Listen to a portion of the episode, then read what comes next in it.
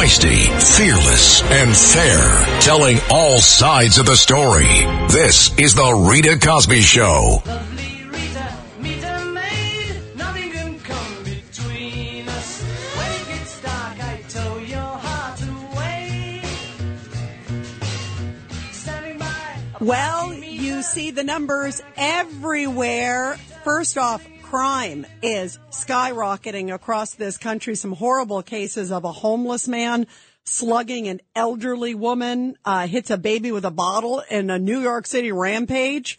Also, some new numbers, by the way, coming out of San Francisco, that half of the residents there have been robbed in the last five years.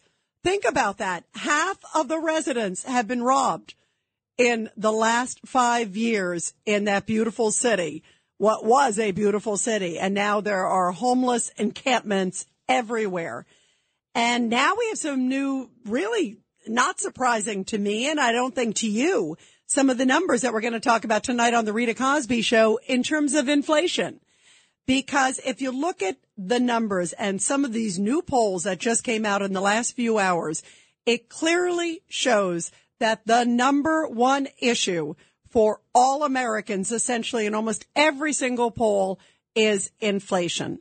That the numbers are just skyrocketing. The cost of groceries, uh, the cost of buying your kids school supplies. I mean, there are so many issues right here that we all feel every single day. And it's tangible, it's obvious, and you just can't escape it.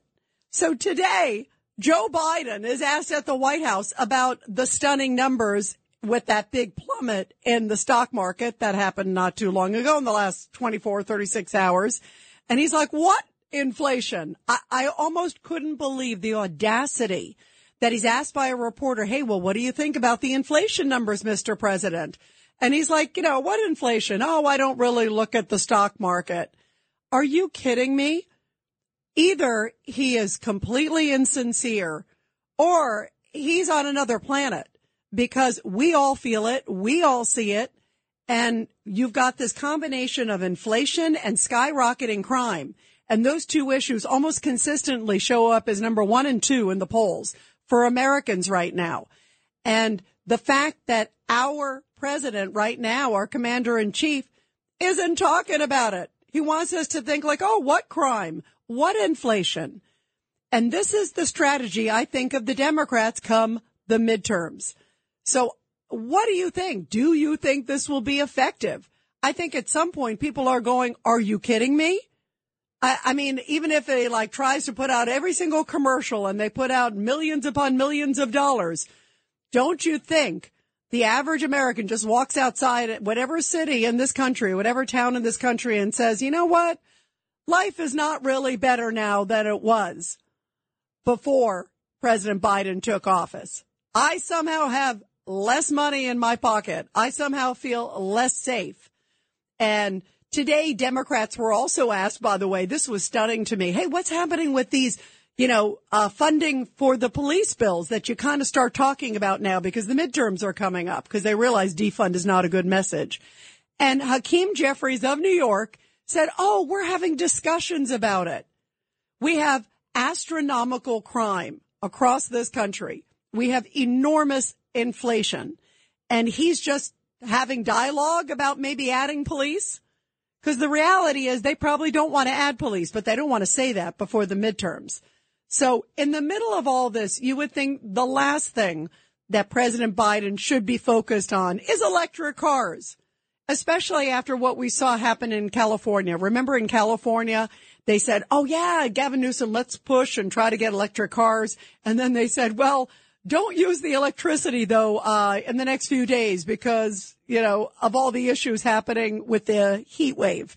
So it really shows that it is just completely ineffective. It's not the time to be pushing these, you know, green energy sort of la la land ideas. And yet our president, that is all he is doing. And it just astounds me. And it really shocks me. And to me, this is such a dangerous, dangerous policy. We all want the, you know, the climate to be great. We want the earth to be great.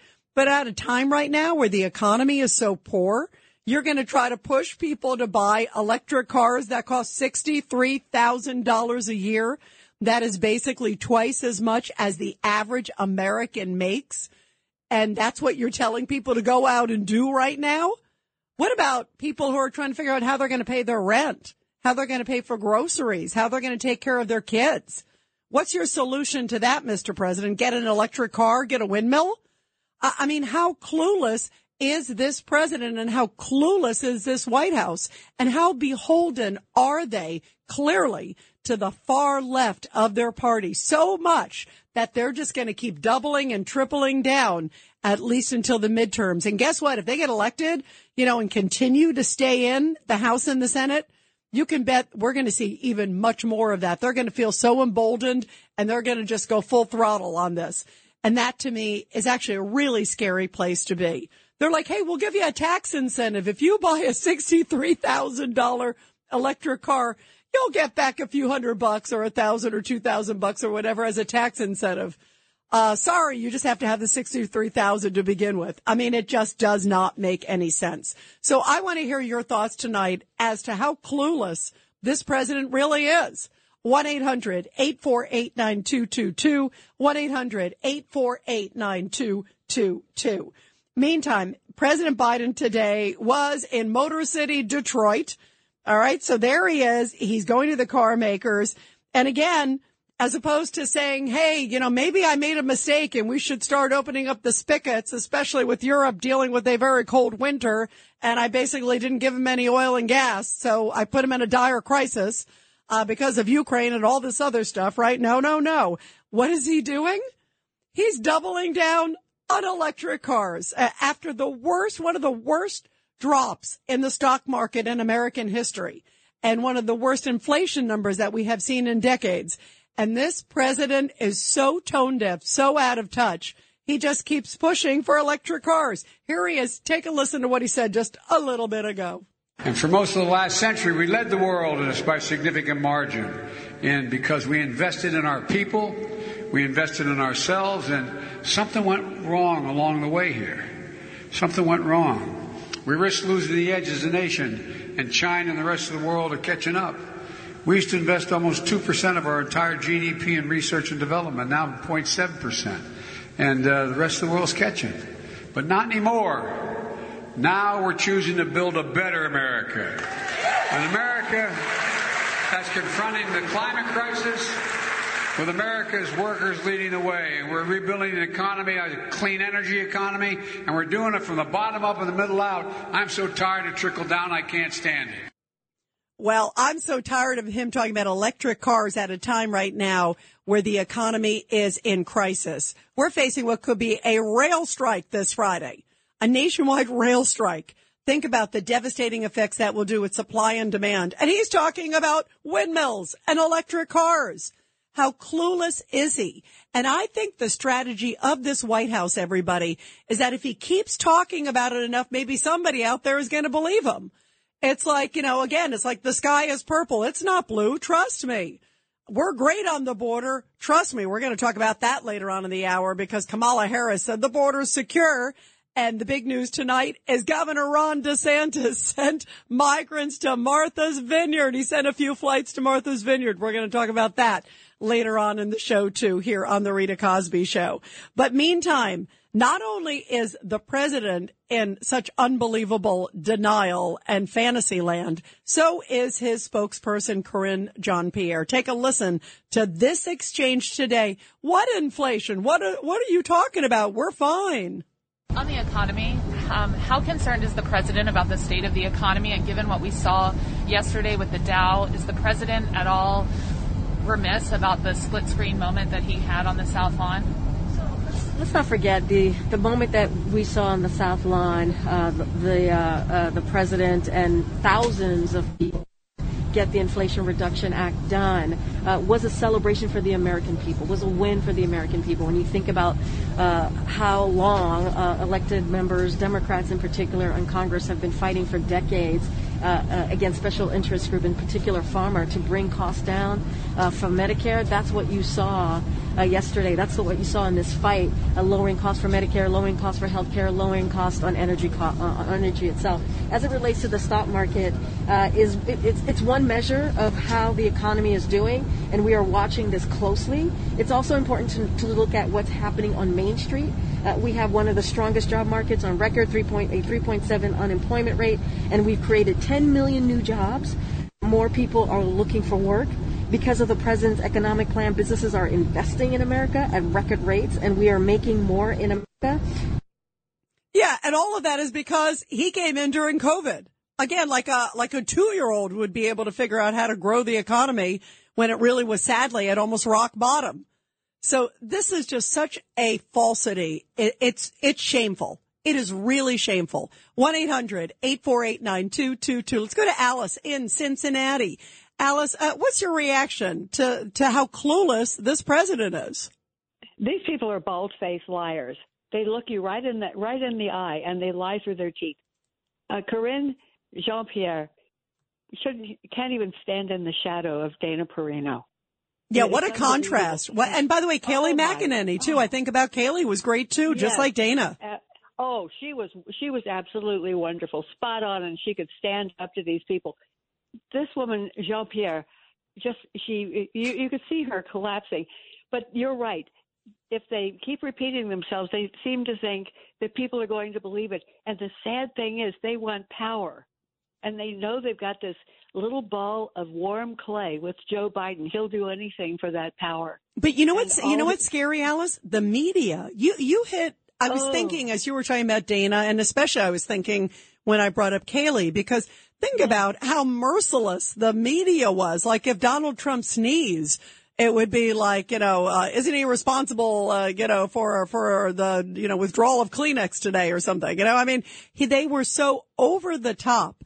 And yet now we have catastrophic almost inflation. We have clearly, um, enormous issues with crime, catastrophic levels almost of crime too.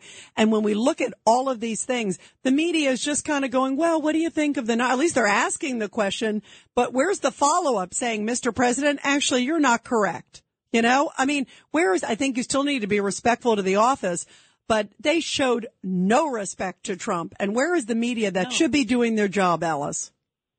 Well, they were. They, everyone in Washington was afraid of Donald Trump. They were afraid of him because he he didn't fit the mold. He wasn't politically correct. And you know what? He you- when you're raising a child, you tell that child to accept people who are different. Well, Donald Trump was different, and these people didn't accept him. And everything he did worked.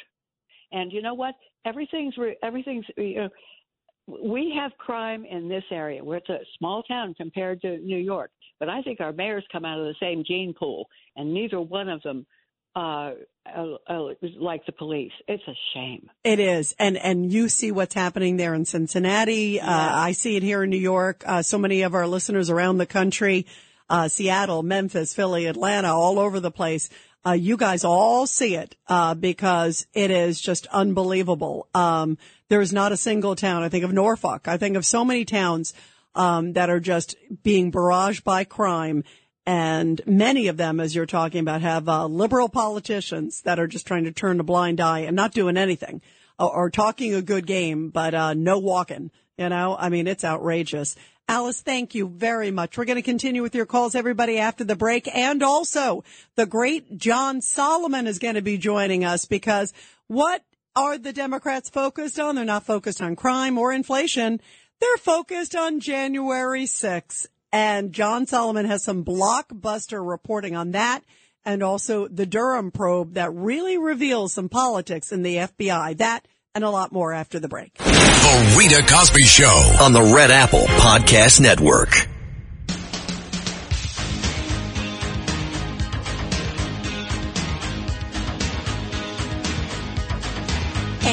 More than 40 subpoenas have just gone out recently in the last week or so, all to Trump allies, including the My Pillow guy. I mean, Mike Lindell, the poor guy selling pillows, and now he's getting subpoenaed and his cell phone taken. And here's a little bit from attorney Harmeet Dillon talking about the reason behind why there has been a barrage of subpoenas. And the categories are alternate electors, uh, fundraising around irregularities around the election, and also a, a, a, rally that happened before the January 6th uh, situation at the Capitol. So the Save America rally that happened. And so basically, most of this activity, if not all of it, is protected by the First Amendment. And the United States Department of Justice is telling reporters about these search warrants and subpoenas before they're executed. There's no other explanation for this. And I think the reason for this is to instill fear into Donald Trump supporters and into those who would challenge election irregularities right before an upcoming election. So this is really outrageous abuse by the DOJ, and it is illegal for the DOJ to leak this information to the media. It seems to be outrageous. Well, joining us now with an exclusive report about some of the security warnings prior to January 6th that have never come out and that if the Republicans are in control will definitely be investigated if they get back the House and the Senate. And joining us now is the great investigative journalist, also founder of Just the News, John Solomon. John, great to have you here on the show. Yeah, great to be with you, Rita. You know, this is a blockbuster. You had a big scoop about some prior warnings about security because it's always been like, oh gosh, we had no idea that things could get out of hand. Nobody requested security. Um, tell us what you uncovered. Yeah, listen, it's the it's the issue that the Democrats on the January 6th committee will not allow to be investigated. What did we know? What didn't we know it? And why did a 600 million dollar a year police department be unable to uh, thwart a group of rebel rousers from overtaking the Capitol. And the, what we've learned is that over, through thousands of pages of documents we've gotten from sources that the Capitol Police Department repeatedly uh, received warnings beginning on December 21st, 2020, so three weeks before the rally, that uh, there were people on the internet plotting, planning, and talking to overrun uh, the Capitol, to literally target the Capitol, to storm the Capitol, to harm lawmakers, to target the tunnels around the Capitol and gain penetration through that those means, and to disrupt the counting or certification of the electors. All of those documents have now made public on Just the News. You can click through and read all of the real-time police intelligence reports. And so it reg- begs the question: if they had that much warning, why did they not have a security posture the morning of January 6th? And the answer is while the intelligence was coming in and it was getting to the highest levels of the department, not the police chief, but below the police chief at the deputy chief level, uh, the rank and file officers were being told, and I actually post a couple of these documents, there's no known threats to occur on January 6th. So most Capitol Police officers went to work the morning of January 6th thinking it was going to be a normal day with a rally outside, when in fact its own intelligence division had extreme, extensive, continuous warnings coming in from the FBI, the Department of Homeland Security, the U.S. Marshal Service, and the Metropolitan Police Department in the Washington, D.C. area. So uh, three days afterwards, one of their chief uh, and most trusted intelligence analysts a guy named Eric Orr wrote an email to the top brass in the department saying, you know what, we have to get real. We had significant warnings and we didn't act on it. We didn't put an operational plan together. I'm still nauseous, he wrote, knowing that the colleagues I worked alongside have had to go through all that trauma on January 6th when we could have prevented it. And he lays out in very clear detail the fact that the de- department had known for weeks that there was a plan to storm the Capitol and didn't appropriately adjust its plan. And, and he goes on to raise the question as to why. And he says, I fear that politics and optics trumped actionable intelligence, meaning people made political decisions uh, that had nothing to do with security, and it thwarted the proper security posture of uh, the department. And uh, across the board, when you talk to officers, I've interviewed many of them in the police department the last three months. Um, they all say to a T, January 6th was completely preventable as a security episode. We simply didn't put a plan together to address the threat we knew was emerging. All those documents are now in public, including the whistleblower's really famous uh, uh, email. It had never been public before, but you can read his email, what he told his bosses. Afterwards, this man now works for the Homeland Security Department, training police agencies like Capitol Police how not to make another intelligence failure like this. But he witnessed it, he called it out, and the Democrats on the January 6th committee aren't willing to uh, to go down this path and try to answer this question for the American public, fortify the Capitol for future problems like this. And tonight, I interviewed Congressman Rodney Davis. He's a top Republican on the House Administration Committee, the committee that oversees Capitol, and he says that there are many more Eric Hors, many more whistleblowers that have come forward in the last few months providing extensive detail to the intelligence failures, the planning failures, the security failures, and he, like uh, like Eric Hors said, there is overwhelming evidence that January 6th could have been prevented. Wow. Uh, we suspect there's going to be more of this coming out over the next few weeks. Um, John, stay with us if you could. We're going to talk with you more after the break, and also another blockbuster that there was an FBI informant tied to Russia. This is the Rita Cosby Show on the Red Apple Podcast Network. Handling legal matters is stressful. So let the law offices of Frank Bruno Jr. provide you with the insightful counsel you deserve. The law offices of Frank Bruno Jr. has successfully handled thousands of cases for 25 plus years. They focus on elder law and estate planning, but are equipped to navigate you through all stages of family law and divorce to real estate law and probate. The law offices of Frank Bruno. Call 718-418-5000 or visit them at frankbrunolaw.com. That's frankbrunolaw.com. Frank Bruno Bruno. He's your numero uno. The Rita Cosby Show presents Back the Blue. And in tonight's Back the Blue segment, where we honor our great law enforcement and also their families, a powerful tribute uh, just yesterday for Anthony Varvaro, the Port Authority New York police officer who was sadly killed by a wrong way driver on his way to the 9-11 commemoration in Manhattan. He was remembered as a family man and a role model at a Staten Island, New York wake, which took place yesterday. Some 300 mourners waited online at the Matthew Funeral Home to pay their respects to Varvaro, who was a Major League Baseball pitcher before becoming a cop in his native borough. Family, friends, and also lots of his brothers in blue wept while looking at white poster uh, boards decorated with photos of the late officer playing baseball, posing with his many family and friends, and also enjoying times with them, especially at the beach. Varvaro, 37 years old, was remember, remembered as a tremendous officer. And also, he leaves behind his wife, Carrie, and four children. Of course, our thoughts and prayers so much with his family and all the great members of the Port Authority Police Department who do such an amazing job keeping New Yorkers safe every single day. Well, we are talking, of course, about all the flurry of subpoenas and new details surrounding the January 6th committee. This comes as a big report also comes out from John Durham, at least a filing. The major report may be coming out in the next few months. But everybody first talking about all these subpoenas that are now coming to many people allied with President Trump. Dozens of them coming.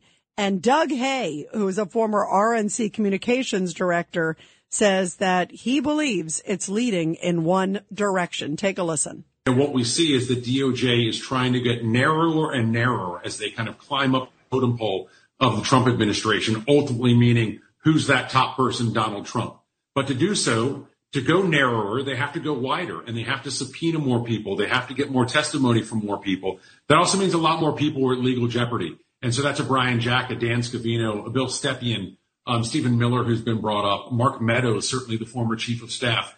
They're going to go wider and wider to get as much evidence as they can, to go as high as they can and as narrow as they can to ultimately indicting either Donald Trump or one of his real top lieutenants and ultimately maybe a chief of staff.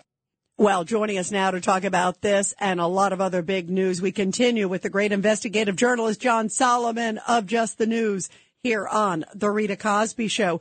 Um, John, I have a million questions also to ask you about the Capitol Hill report, which you just shared. Um, but first off, um, what do we know about these subpoenas too? The fact that there was this flurry of subpoenas and also the seizure of a whole bunch of cell phones.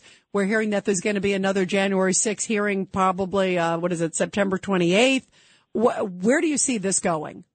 Well, listen, the the January 6th committee has acted as a private investigator, forwarding information to the Justice Department, and it is part of the Democrat strategy to find some way to disqualify Donald Trump from running for office. That's not my words. Those are the words of people like Jamie Raskin, uh, one of the members of the January 6th committee. Their goal, they said, was to find some form of criminality or wrongdoing by Donald Trump that would disqualify him under the Constitution or under law from running again for office. So they've been overt in what they say their intention is. What we're seeing right now is a large vacuuming process. More than three dozen subpoenas were uh, issued since last week, going to anyone and everyone who had something to do with the events around and leading up to January 6th. And these subpoenas seem to be focused on three areas fundraising, one of the rally events that Donald Trump was a direct organizer and participant uh, participant in, and then alternate electors or uh,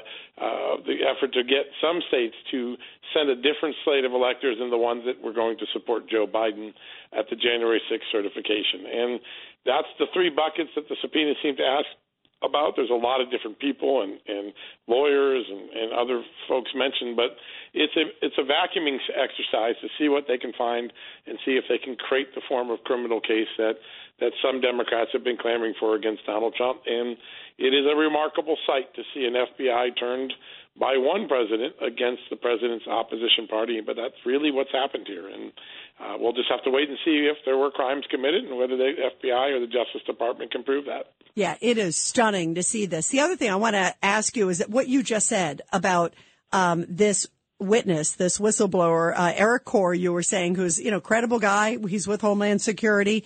Why, why not, even if, uh, you know, in the meantime, why not have them come out and do a press conference? Have, have like, you know, has Congressman Davis or other people talked about somehow getting them out there? Cause clearly their name's out there. Yeah, listen, the documents clearly are there. I, a lot of these uh, gentlemen still have jobs. They work for the Capitol Police under the direction of uh, House Speaker Nancy Pelosi. Some of these officers, including Eric Corr, faced significant retaliation for being bold enough to call out their bosses for the failures. So these whistleblowers are scared they've been retributed against. But there is an effort by Republicans to put together a report, what they would call the alternative report to the January 6th committee. I think it will have some extraordinary information, not only more whistleblowers, as Rodney Davis confirmed tonight, but text messages showing this is something that Rodney Davis said tonight to me uh, text messages showing that uh, Nancy Pelosi and her team were very involved in the security decisions that led to the bad posture that day on January 6th. That's something the January 6th committee has not allowed to be explored. Republicans are planning in the next few weeks to release a detailed report, including with text messages, emails, and whistleblower testimony. I, I, would expect that to come out by early October at the latest. That's what I was going to ask you prior to the midterms, obviously, because that's a blockbuster. If they can show that Nancy Pelosi was so well aware and said, no, no need or keep this quiet or whatever the case is, um, or at least even just being alerted to it and clearly not doing anything, uh, which we surmise was the case based on other reports that you've had. You've done some great work on this. That to me is a blockbuster, don't you think, John? Yeah, listen, we know from the police documents that I got, the Capitol Police official timeline, that uh, when Chief uh, Sund, then the chief of the Capitol Police, asked for uh, National Guard troops, which had been offered to him already. The, the Pentagon had offered it. The Trump Pentagon had offered them on January 2nd. Originally, the police turned it down. Then they get cold feet, realize, hey, there may be some trouble here. They asked for permission to get the National Guard, which is something they had to do. Nancy Pelosi, Sergeant at Arms, came back and said the Democratic leadership did not like the optics. That's the word that's in the documents. They did not like the optics of having troops trying walking around the Capitol providing security. And that's why you see in Corr's memo, he says, I can't believe we let optics and political decisions trump intelligence and security requirements. Uh, but that word optics, you're going to hear that a lot when Republicans put out their report in a couple of weeks. Yeah, boy, will that be a blockbuster if they can show that clearly uh, she was alerted to this. And obviously they've ignored that. They, we haven't heard from any of the Capitol Hill, you know, leadership too. Remember, a couple of them were fired or left. I mean, there's just, there are so many questions. Before I let you go, John Solomon, I want to ask you also about um, this other big blockbuster oh, yes. with this, yeah, this uh, Igor Danchenko, right, who was on the payroll. This is this John Durham bombshell. Tell us about that. It is. So we all know about Christopher Steele, how the, the Steele dossier turned out to be really bunk. It, it never turned out to be corroborated whatsoever. Uh, but the man who turned out to be the primary source for that was a Russia's business, Russia businessman, a businessman named Igor Danchenko that the FBI began to suspect as early as 2008 was actually working as an agent of Russian intelligence here in the United States. Why did they think that? They developed evidence that he was offering to pay Obama administration officials to sell him classified information. He'd give them money, they'd give him classified secrets, he'd give it to the Russian government. So he's on their radar for nearly a decade as someone, they had a full counterintelligence investigation of him. And then all of a sudden, the Trump allegations come through. Christopher Steele gets fired because he was leaking to the media as a confidential human source. And they go to this man, a man who they've suspected is a Russian agent, and they hire him and they put him on the payroll and they do it after they catch him in new lies. When they start debriefing him and they realize that most of the stuff Christopher Steele wrote that was sourced in wasn't true, things like the sex tape in, in uh, Moscow with Donald Trump, all things that have been disproven now. He lies to them nonetheless. They said, Have you ever been with Russian intelligence? He says, No. And he said, Well, we know you're lying. They said, Oh, yeah, I guess I did meet with them after lying, after having the security concerns, after all the failures of the Steele dossier, they put this man on the taxpayer's dole and they pay him for three years as a confidential human source to pursue Donald Trump and the Russia collusion allegations anew. A remarkable bombshell from uh, the uh, John Durham filing that came in Monday night. It is remarkable, and his trial, Igor Danchenko's trial, is going to be starting in a couple of weeks, early October in eastern Virginia, uh, north, uh, right here in, uh, by the Washington D.C. suburbs. You're going to see the Christopher Steele dossier put on trial, and you're going to see the judgments of the FBI, the James Comey, Andy McCabe FBI, be put on trial as part of this Danchenko criminal case. Yeah, no question. And the fact that it comes from Durham, who has been really measured. Um, uh, yes. Where do you think? Uh, when are we going to get this like final report from him? And do you think there will be any big surprises there or not? Oh, I think there will be a lot more surprises. I think he has dug down into every aspect of the FBI's failures, and this is just one example. Something he had in his back pocket, he drops a few weeks before the trial. I don't think we'll see many more indictments. The grand jury activity has really slowed to a halt after he lost the trial against Michael Sussmann in the summer, and I think that Danchenko may be his last major criminal case unless something changes and then uh, a major report which has been drafted for the last year. Many sections of it have been drafted over the last year. I think we get that before the end of the year. Probably not before the election, but probably before the end of the year. Wow. Well, that is really, really explosive. Um, that's amazing to hear. And we'll see where it goes, especially with the revealing of this now at a time where the politics of the FBI are really front row and center after the Trump raid too. Um, thank you so much, John. Keep us posted. You always have such great, awesome reporting. Thanks, Rita. Pleasure to talk to you. Thank you. You too. And everybody check it out on justthenews.com. Make sure you check it out. Um, you can go to John Solomon's social media too, uh, Jay Solomon Reports on Twitter. Um, and it has a lot of this information up there. Do not miss it. He always has such great, great stuff. Uh, let's go to Norm uh, line two, Norm, your thoughts. Uh, you know, we were just hearing some block bells uh, in Blockbuster there from uh, John, especially about the fact that now they have credible, um, you know, security folks who say, God, we had all these warnings. And for some reason, Nancy Pelosi and her team basically didn't want to do anything about it. That's, that is shameful, Um, Norm. I'm sure they knew about it. Um, all I can say is, you know, for the around half a million to a million people, of which when I went to Washington D.C. on January 6th, That's right. You were have there. That's right. You were Yes, there. I was there, and, I Norm, have no regrets. and Norm, by You the way, to the, n- to the point they arrest me, I have no regrets. have they arrested you yet or When I no? go into solitary confinement, I have no regrets. No, I uh, basically it was a peaceful rally. Um, I had no confrontation with the police. There was around a million people between me and the Capitol, as most people's experience. I ate cookies on the lawn with a family from Tennessee and uh, in the shadow of the Washington Monument. Um, Yes, I'm not a dangerous uh, uh, revolutionary. I was just uh, I was just there to be with Donald Trump and to watch him on the screens as like 99.9% of the people who showed up with me on Washington in Washington that day But did. no, but Norm, but Um, Norm, but Norm, you know, if you hear all the comments from, um, you know, and you see it from the January 6th committee, they are so intent. And in the last, you know, week or so, they gave out close to 40 subpoenas and seized, you know, the cell phone of a number of people. I mean, it's, it's really quite staggering that they are clearly trying to ride this January 6th, um, anti-Trump train. That seems to be like their, you know, philosophy leading into the midterms. You know, they're talking about green energy and Trump, like green energy and January 6th. Like that, that's basically their campaign. Um, why do you think that is? And do you think that'll be effective, Norm? What are your thoughts on that? Oh, to the Democrats, yeah, of course it's going to be effective. Look, here's the deal. Um, people like myself, conservatives or Republicans, we're going to vote Republican or conservative. To those who are the Democrats are going to go like lemmings and they're going to vote for Democrats no matter what. And basically, the election is dependent upon people like yourself, Rita, who are independents. So uh, you know, I, I, it could go either way, depending how uh, you know stupid uh, most Americans are, and I think a lot of Americans are stupid. And you know, they you know they didn't go to January 6th, and they've been pre- they didn't go to Washington on January 6th, and they were presented this was a dangerous insurrection. If it was a dangerous insurrection, they would have had firearms. I don't hear about any firearms. Um, and then of course, you know, the Antifa influence and the uh, you know, and the uh, and I'm sure there were some crazy people there who were were Trump supporters. I don't doubt that.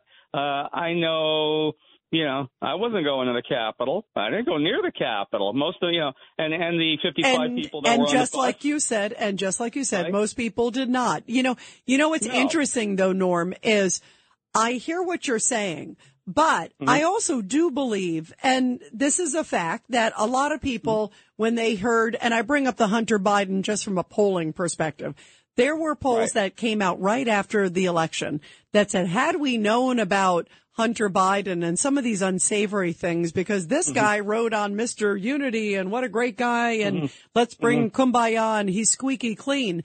They said they would have voted differently. And the reason I bring that up is you think about even in the last, you know, few weeks and months, how many things have come out about Hunter. And also, mm-hmm. I think that speech that the president gave, I actually, I, you know, I have friends who are Democrats, um, mm-hmm. that are dying hard Democrats and they were so mm-hmm. turned off by that speech.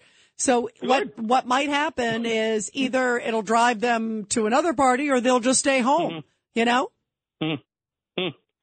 Um, don't know. Just know that, um, yeah, it's uh, uh, the media.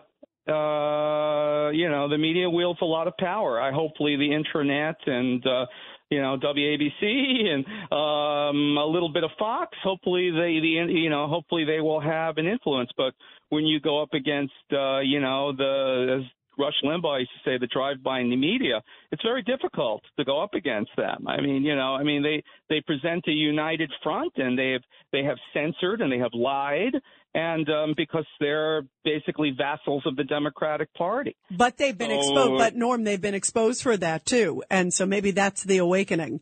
Uh, 1-800-848-9222. Uh, let's go to JC in Pennsylvania real quick. JC, your thoughts. Oh, I got lots of thoughts, Rita. But first of all, for this guy Norm, most Americans are stupid. I I think that's very disrespectful. I think most Americans are disillusioned and they're brainwashed because of the media. Uh, when you when you see a sign in front of you today, tomorrow on the radio, the TV, you, somebody says it, you're going to be brainwashed by this. Okay, this is like this is like Nazi Germany. Okay, this is what's happening is the Democrats are running out of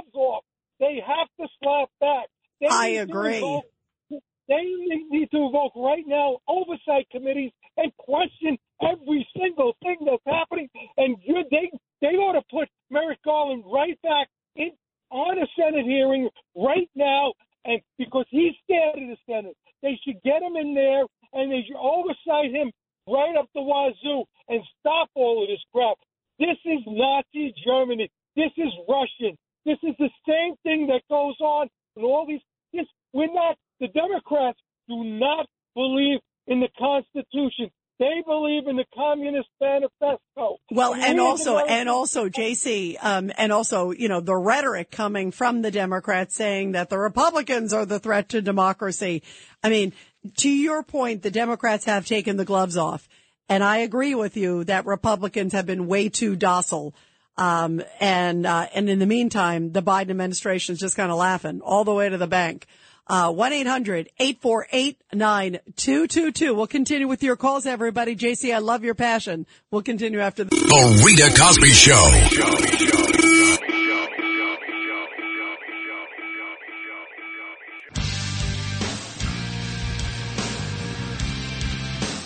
And if you think that Democrats are going to give up comparing anything to January 6th, forget about it.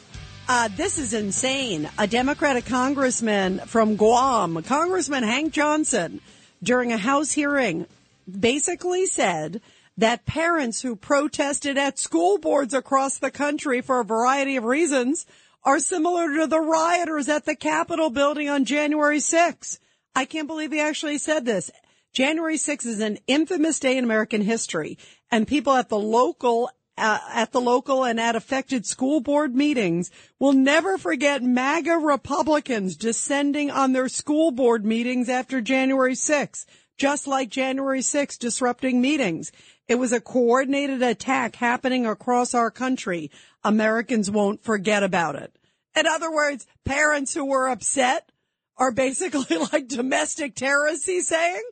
I, I mean, these people are nuts. You can't have any dissent or you're a terror, terrorist and a rioter under their stream. I mean, this to me is outrageous. 1-800-848-9222. Uh, let's go to Rebecca, line two. Rebecca, your thoughts. Hi, I just had a question. I mean, I, I was kind of young when the whole Watergate Nixon thing happened, but I remember, you know, years later, people were still talking it as, about it as the most crazy thing that could ever have happened in this country. How could it happen? This is a, a ten times worse, a hundred times worse than Watergate ever was. How is it not being? What, know, what is? What are you, what are you talking about? what, what's happening where you have uh, a Democratic, uh, you know, I don't even know what to call it because it doesn't seem like government anymore. But you you have Biden and all of, of the things that are going on with his son and the collusion and the fake reports and you know Democrats who are trying to infiltrate and, and, and make the other party look bad. But you know, it's it's worse than whatever happened by Watergate when they just you know. You know, listen to some conversations that were happening in a, in a hotel room. This That's an interesting point. We're going to talk about that after the break. Interesting point, Rebecca. This is the Rita Cosby Show. on the Red Apple Podcast Network. The Rita Cosby Show. On the Red Apple Podcast Network.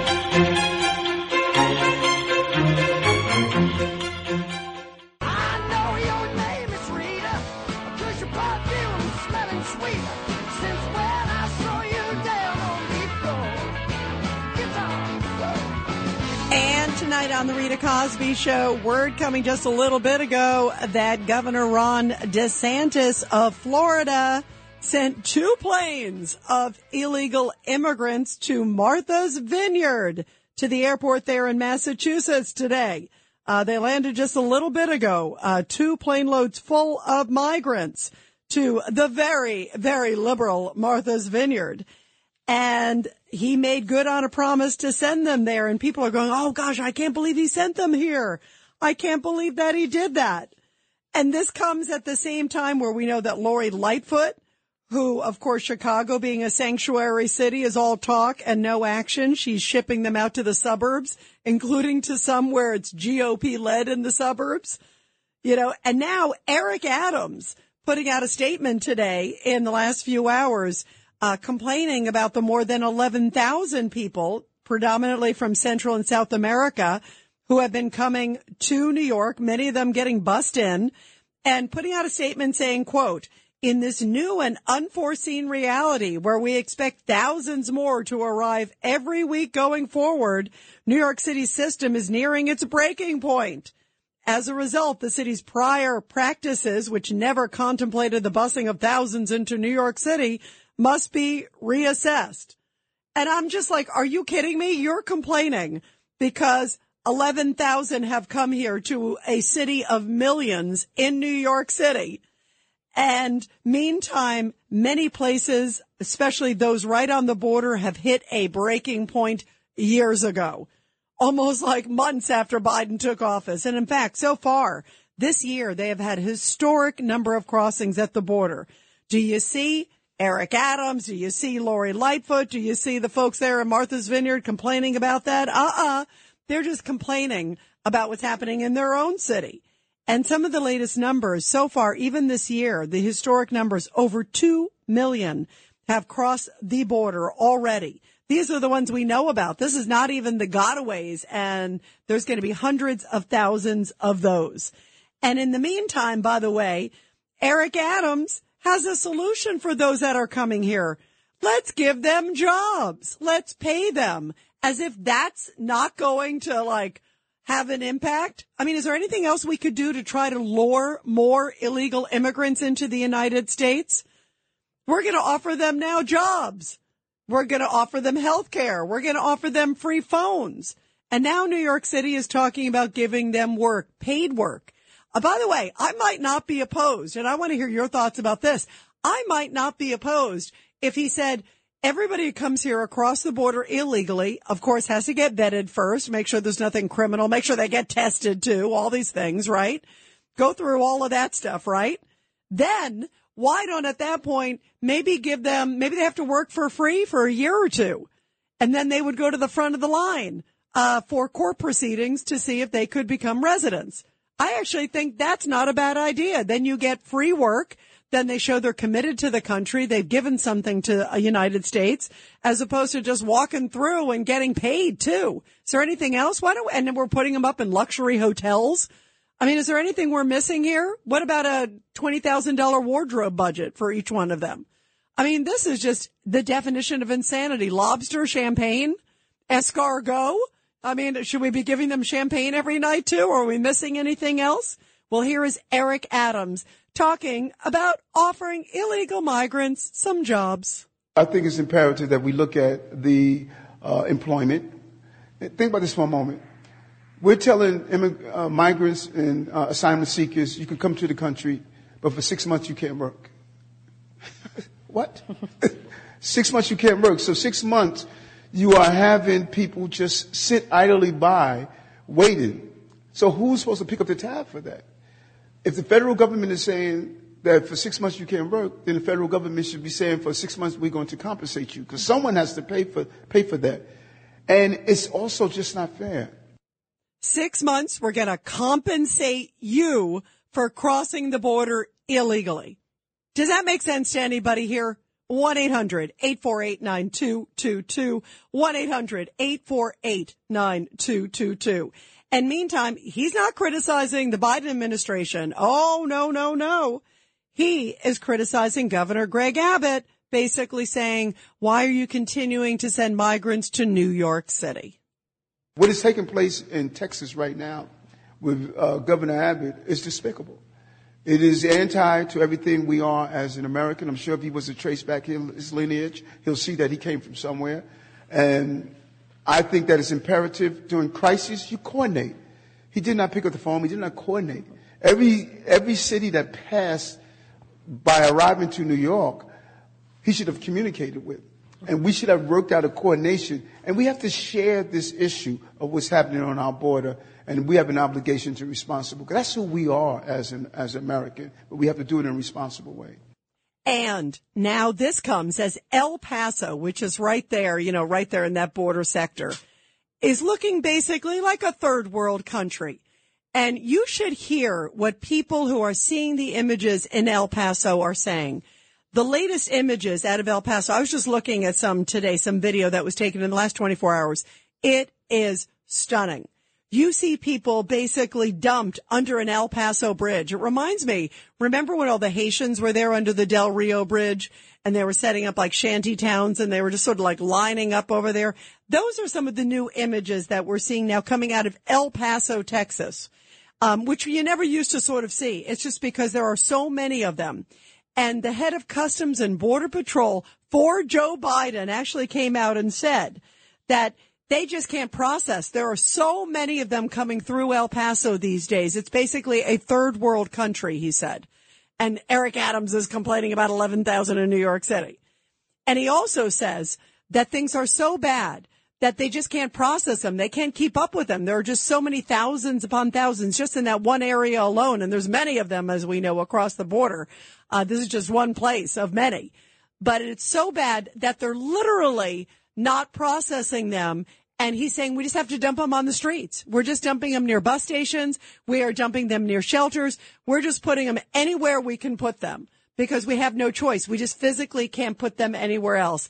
And take a listen. This is the way Matt Whitaker, uh, the former Trump attorney general, describes El Paso. We're beyond our breaking point. We have more people came into the El Paso sector. Over 200,000 came in through that sector alone in July, and that was more than the entire year of 2021. So it is exponentially becoming a bigger problem. And to the Bill's reporting, you know, it is just, you know, right now Texas and the cities in Texas are bearing that burden. But I think it is definitely time that blue cities start paying a bigger price for these blue policies because right now the, it is unsustainable and we are reaching a point where not only is it broken, but I don't think long term that that we can sustain our sovereignty as a country, Dagen. I'm really very, very concerned. Wow. And yet Eric Adams thinks we should give them work, give them hotels, healthcare, cell phones, you name it. And that boy, it's been overwhelming to have 11,000 in a major city of millions. Can you imagine what it's like living in places like El Paso, Del Rio? I mean, you look at all of these. And meantime, our vice president, Kamala Harris, I cannot believe that she actually said this with a straight face. She was asked by NBC, listen, don't you want to talk about the border? Because you're supposed to be the border czar. You're not talking about it. Biden doesn't go there. And isn't the border wide open? You can see it. Just go into Del Rio, go into El Paso, spend five minutes there. Anybody could figure it out, but not our vice president. Take a listen to the hogwash she is trying to sell us. Would you call the border secure? I think that there is no question that we have to do what the president and I asked Congress to do. Is the first request we made: pass a bill to create a pathway to citizenship. The border is secure, but we also have a broken immigration system, in particular over the last four years before we came in, and it needs to be fixed. We're going to have 2 million people cross this border for the first time ever. You're confident this border is secure? We have a secure border in that that is a priority for any nation, including ours and our administration. But there are still a lot of problems that we are trying to fix. Oh, yeah, it's secure. Is there anybody out there who actually believes our border is secure? I don't even think Kamala Harris believes it. She's just trying to sell us a bunch of hogwash. And for some reason, they do not want to focus on the border. They don't want to focus on crime. They don't want to focus on inflation. But there is one thing they do want to focus. Forget crime. Forget about how much it's costing you when you go to the grocery store. Don't worry about all that. Don't worry about all the different people that are on the terrorist watch list that are coming through our border. No, no, no, no, no. All you have to say over and over again a hundred times every day is January 6th. And that's why they continue to focus everything January 6th. And they are praying that the January 6th committee comes up with something prior to. And I don't think it's a coincidence. You got the rage, you got this, they got another hearing coming up at the end of the month. And this is how Barbara McQuade, a legal expert on MSNBC, summed up all the new flurry of subpoenas to the January 6 folks. So you see that the circles are closing in on the highest levels of government here, close aides to the former president. And as I read these subpoenas, it seems to me that we are seeing uh, kind of the, the fake electors scheme meeting the seditious conspirators scheme. And so what they're really looking for is, I think, a, a commonality at the top to connect these two threads together. Uh, and if you can make that connection, then you could put Donald Trump right at the center of a conspiracy. Yeah, let's not worry about the border. Let's not worry about skyrocketing crime. Let's not worry about inflation. Let's talk all about January 6th and however we can get Donald Trump. That is clearly their strategy. And they're hoping that the American voters will buy that hogwash. 1-800-848-9222. 1-800-848-9222. Let's go to Don. Line one. Don, your thoughts. All right. Uh, I see a corrupt Department of Justice aligned with a corrupt Democratic Party trying to take down the country instead of what Kamala Harris or whoever it was just uh, noted.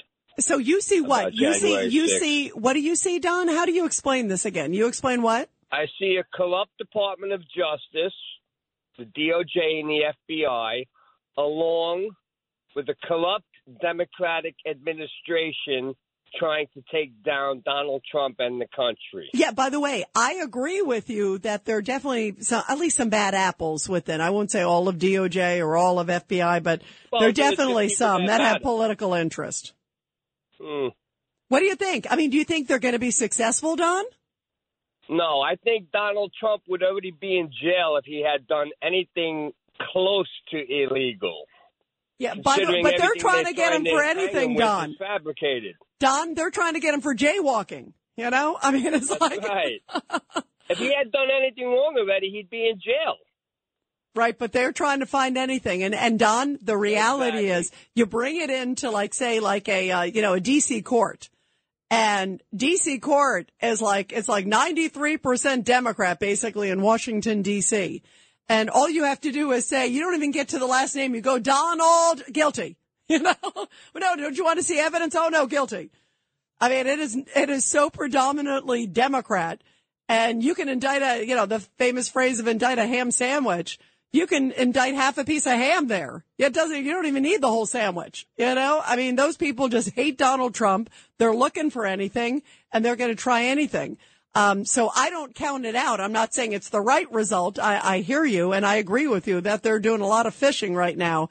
Uh, but it doesn't mean with a little bit of a little minnow they may not get a whale. Um, let's go to Tim on line two. Tim, your thoughts? Hi, Rita. Thank you for taking my call. With John Solomon's uh, revelations about um, the whistleblower, also possible text messages, where at the top, Pelosi declined security for the Capitol riot and the deaths that occurred, I think that there could be some negligence um, or uh, not a legal mind, but some type of um, criminality involved, or, perhaps a little bit less of um, negligence involved in in this this this uh, this riot that occurred, um, which was preventable. Um, and I don't. I I'd like you to. I mean, I'd like you to comment on that. Um, I find that really scary. Yeah, no, Um, that's a great point, Tim, because also, Tim, what, you know, John was saying that I thought was so explosive, and obviously you feel the same way, when he said that, yes, there's supposed to be text messages like sent to Pelosi. There are credible whistleblowers. This one guy was sort of head of intel there at Capitol Hill Police and uh, senior guy. Now he's at the Homeland Security Department, so he's clearly a credible guy. He's gone down on record And he also sent a memo three days after January 6th saying, I can't believe that this happened. There were so many warning signs. We know of these reports. How can we live with this kind of thing? And he says that there are others out there like that. Um, so I think you bring up a great point. I think first off, they got to get them out there. They should be doing a press conference and it sounds like they're planning to do something or some sort of report, um, in October because it should be sooner than later. And you're right. There could be some sort of allegation of malfeasance or recklessness or negligence, as you said, depending what they knew when they knew it. Um, who knows? Maybe there's a memo that says what a lot of us are thinking. Uh, no, uh, we don't want to make sure we want things to be unruly or we want, you know, who knows what's in there? We don't know yet what it says in the text messages, but they could be really damning. Um, so that is a great, great point. We're going to continue with your calls, everybody, after the break. 1-800-848-9222. And you are listening to The Rita Cosby Show. The Rita Cosby Show. on the Red Apple Podcast Network.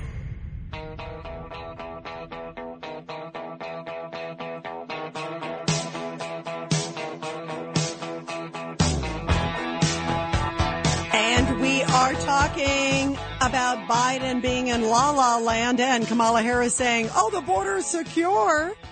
Um, and this comes as they don't want to focus on the border. They don't want to focus on inflation. They don't want to focus on crime. All they want to focus on is January 6th and Orange Man bad. That's basically all they want to talk about. Let's go to Stan, line one. Stan, your thoughts about all this. Well, I thought the president's announcement uh, will inc- uh, related to electric cars and uh, those situations is going to be great. No, a lot of new jobs, Rita. Jobs, jobs, jobs, Rita. All right, That's Stan, Stan, needs. Stan, Stan, Stan. Uh, I'm going to throw it right back Rita, at Rita, you. Rita. See, I'm going to give it right back to you, my friend. A three-peat, right?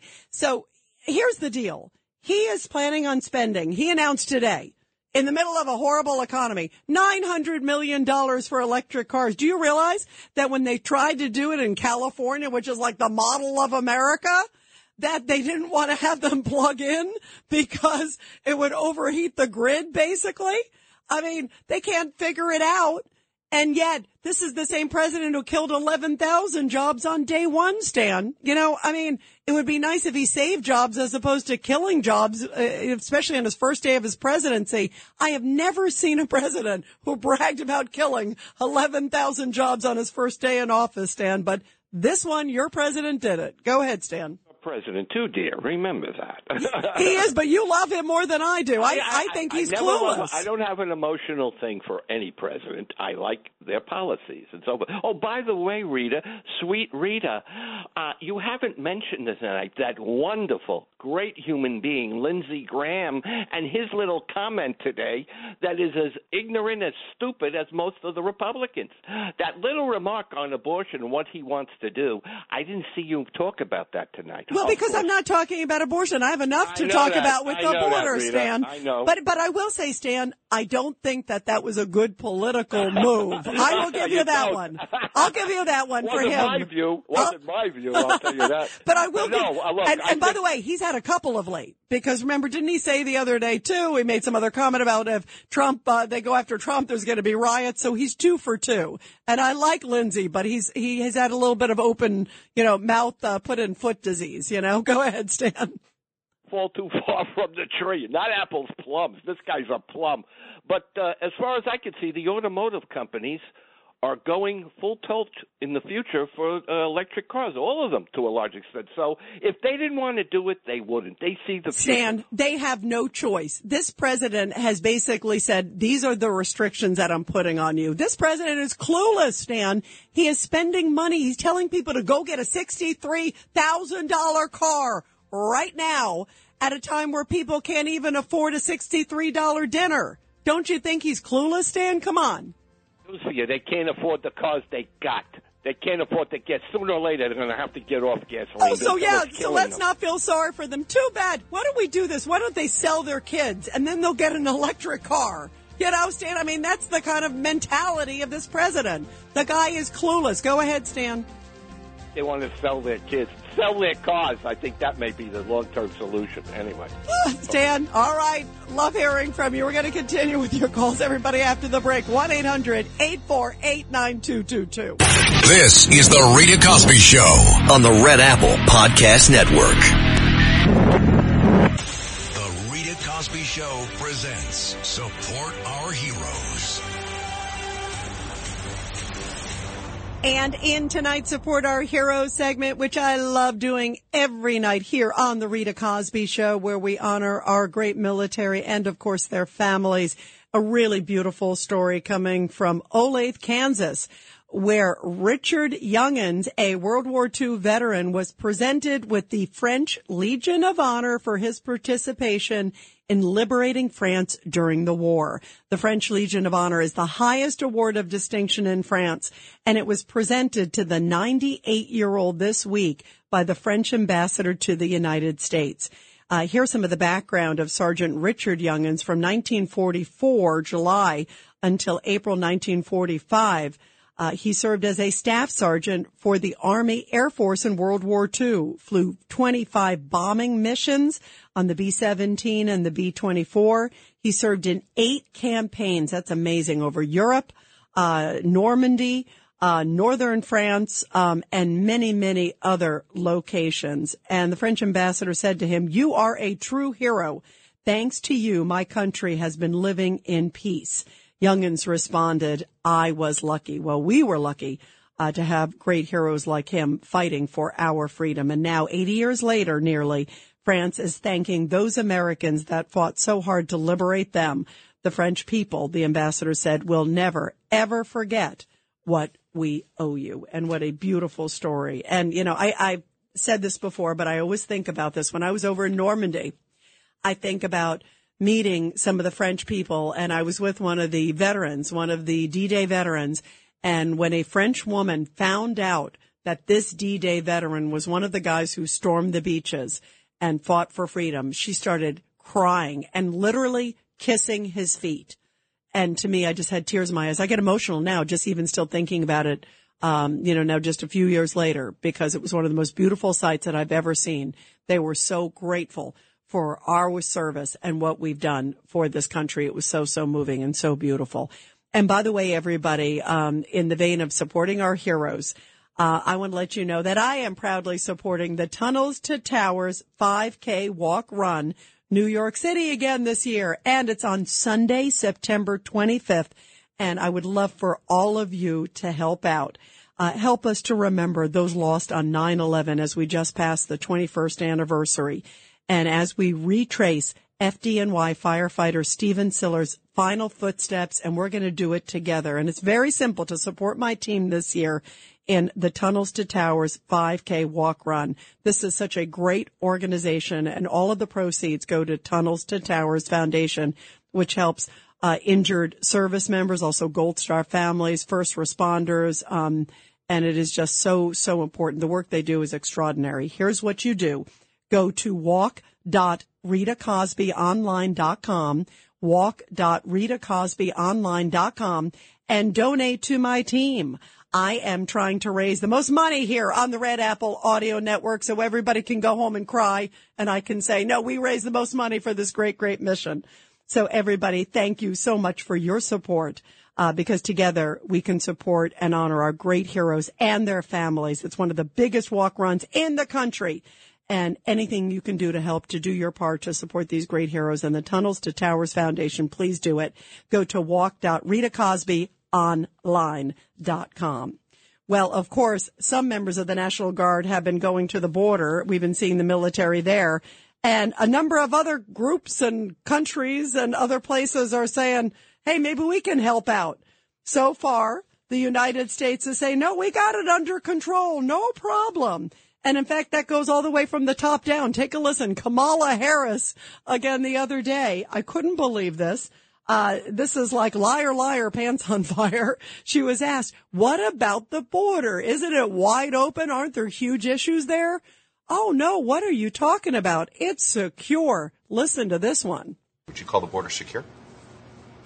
I think that there is no question that we have to do what the president and I asked Congress to do is the first request we made pass a bill to create a pathway to citizenship. The border is secure, but we also have a broken immigration system, in particular over the last four years before we came in, and it needs to be fixed. We're going to have 2 million people cross this border for the first time ever. You're confident this border is secure? We have a secure border in that that is a priority for any nation, including ours and our administration. But there are still a lot of problems that we are trying to fix.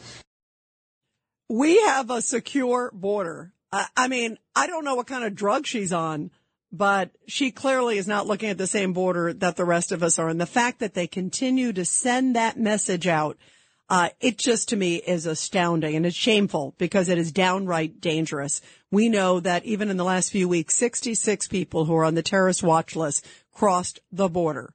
That's just the ones we know about. It takes one bad one to create hell on earth in America. So you think about how much of a danger this is such a serious issue. And some of the images that we're seeing now where we just heard from El Paso, where the Customs and Border Patrol just literally putting them like under a police station near a bridge, uh, near a bus station, anywhere that they can because they just said they can't process them. So they're basically letting them out, they said, on the streets. That's what their solution is. Um, and things are so obviously bad and so dangerous at the border that even Democratic Senator Joe Manchin had to call out Kamala Harris. Listen to this exchange where he basically said she is lying. Vice President Harris said this weekend the southern border is, quote, secure. It's wrong. She's dead wrong on that. And I have said this. If we don't secure it, I voted every time for the wall. But we need the wall and a lot more. Technology, more agents. The 2013 immigration bill was still the best piece of legislation I think that we've ever had before us. We couldn't get it passed uh, through the Republican House at that time because of some politics involved there, and they, the amnesty people were, you know, shouting the word amnesty. That piece of legislation would have corrected everything we have going wrong. But for anybody, the vice president, president, anybody say that our borders are secured, that is not accurate. I've been there. It's wrong. That is a Democratic senator who said that is not accurate. It is wrong. I mean, anybody with two eyes can see it. And yet, I couldn't believe this. At the White House press briefing yesterday, Karine Jean-Pierre, who I think is one of the most fumbly, bumbly White House press secretaries we've seen, I thought circle back Psaki. Even though I didn't agree with her, she was really good at circling back. She kept, like, she knew how to do words and handle the questions. This one is like, uh, uh, uh, uh, uh. And now she wants us to believe that the border is much more secure under Biden than it was under President Trump. Listen to this exchange. We had to, to fix something that was broken, especially by the, the last administration, the Trump administration, which largely just tried to build a wall, an ineffective wall, uh, along the border and couldn't even finish that in four years. Uh, we're certainly uh, doing a lot more to secure the border and could be doing even more if Republicans would stop their obstruction. Right. That they could have done more if the Republicans wouldn't block their way, and they've done so much more than President Trump did in terms of border security. Is there anybody out there with you know, a, you know, at least a one or above IQ that can figure this out? Because to me, this is unbelievable that they would actually say that, and they continue to say, "Oh, it's no problem," and the fact that the media continues to give them a free pass is outrageous. Well, this is what Judge Jeanine Pirro on Fox News had to say a few hours ago about Karine Jean-Pierre. For Karine Jean-Pierre to say, you know, Trump built an ineffective wall and we're doing a lot more to secure the border, that is an out and out lie. We have never had the number of people that are coming through the border as they're coming through right now. And she also said it is downright dangerous. Here's a little bit more, Judge Jeanine. Every time we get into a situation where we allow people to come in legally, we find out who they are. These people, we don't know who they are. They don't have to be masked. They don't have to be tested. And we don't know who among them is a criminal. They're not all, certainly. Who's a pedophile? Who's a, who's a thief? Who's a this? Anytime you have two million people, there are criminals in there. And nobody is protecting us. And the sanctuary cities are saying, oh, you can all come, but I'm going to send you, uh, Lori Lightfoot's going to send them to uh, a Republican area and redistrict, which is now the latest. Yeah, the latest is Lori Lightfoot, mayor there of Chicago, who was Sanctuary City, is saying, you know what, we're going to send you to some of the suburbs. So she's sending them to some of these areas that are now Republican mayors right outside that are not sanctuary cities. Talk about the hypocrisy of it all. And yet they are getting like a drop of what El Paso and all these other places are getting every single day. It is disgusting. 1-800-848-9222. To me, that is one of the biggest issues.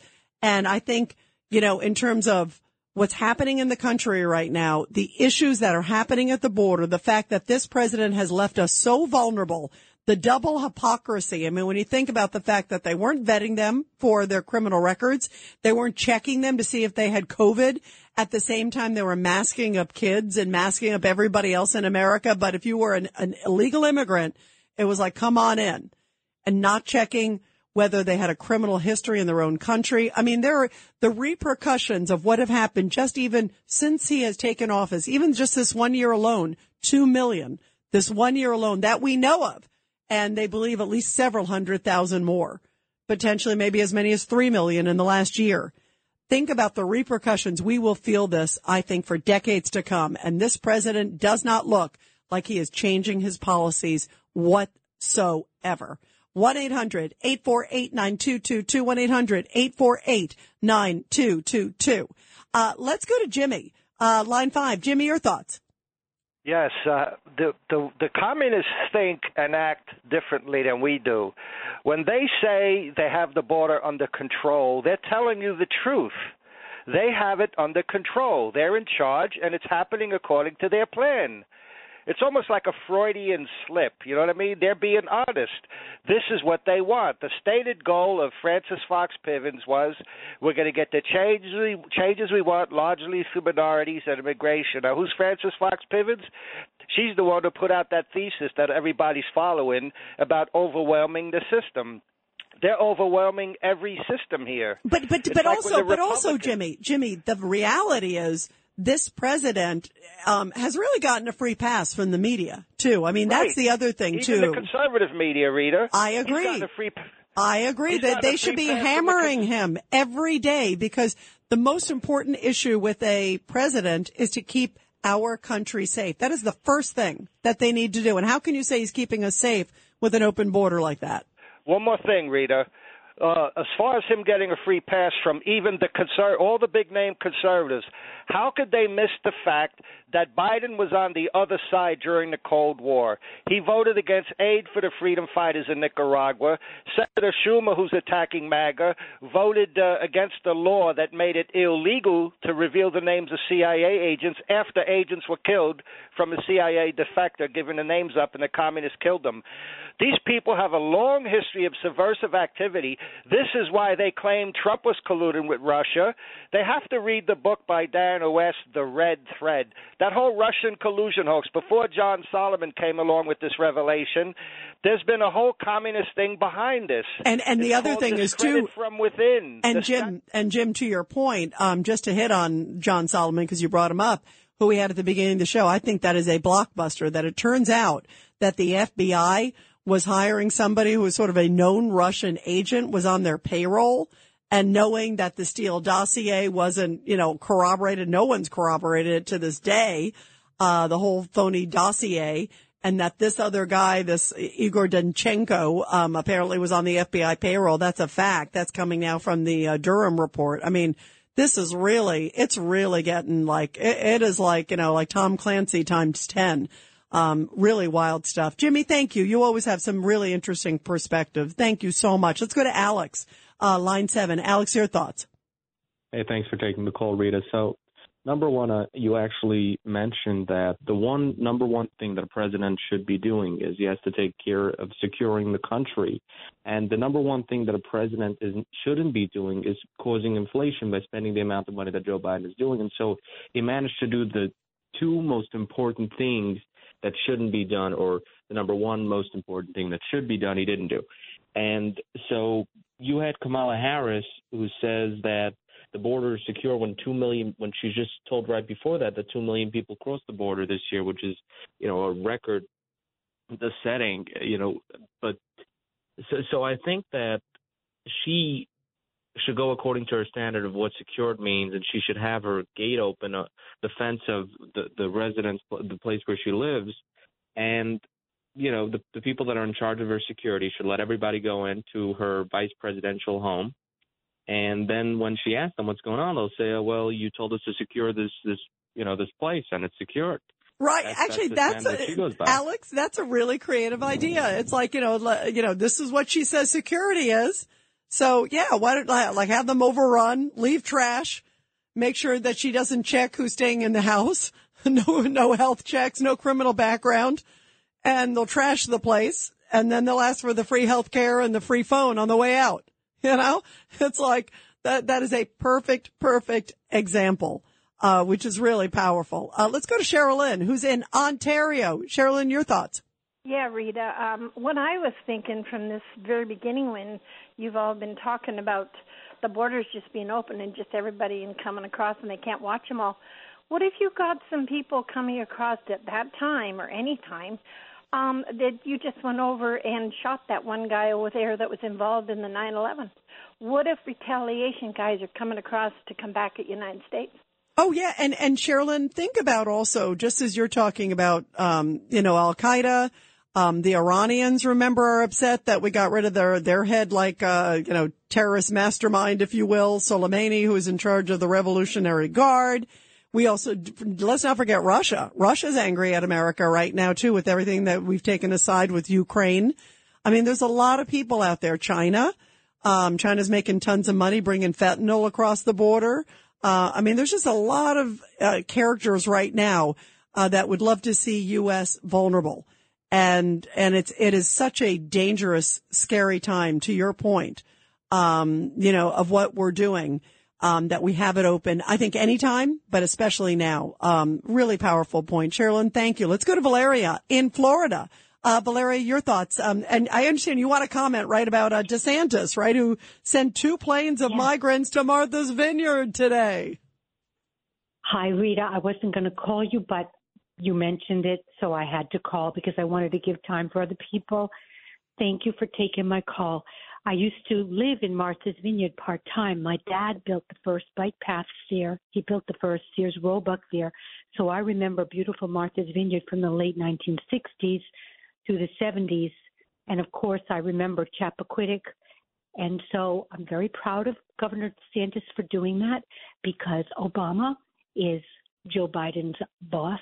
We all know that. He's got the $12 million estate on Great Pond in Edgartown, which is a secluded estate. Okay. He's got a lot of his millionaire and billionaire club members out there, and they should open up their big estates.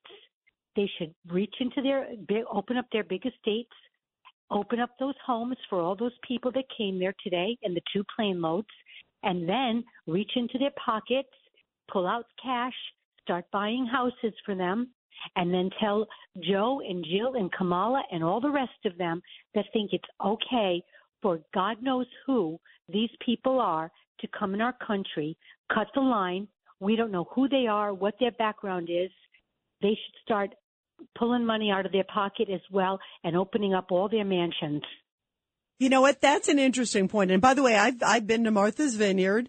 Um, and you're right. It's sort of the haven for, you know, it's the haven for you. You know, a lot of the Kennedy people hang out there and you mentioned Obama and all of those, which is why I think it's really funny and, and it's pretty desolate too. So, um, it's, you know, they don't really, they're all going to run into them somewhere in Martha's Vineyard. I think you should keep sending more of them, um, to make the point. Um, and it's amazing your history too with your family there, Valeria.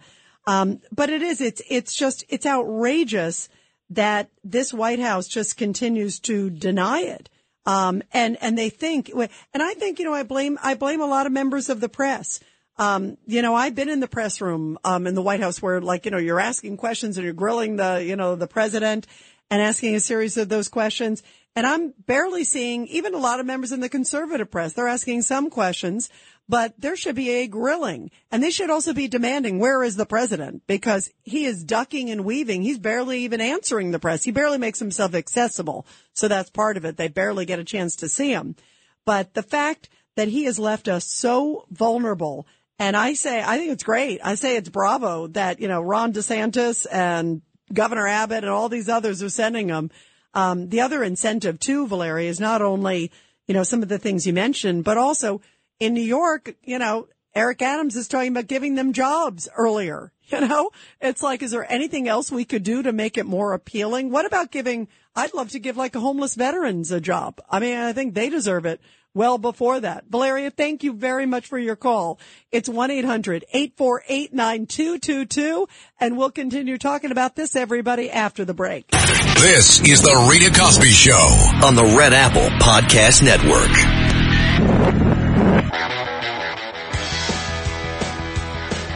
And Kamala Harris says the border is secure. I want to know what she's drinking.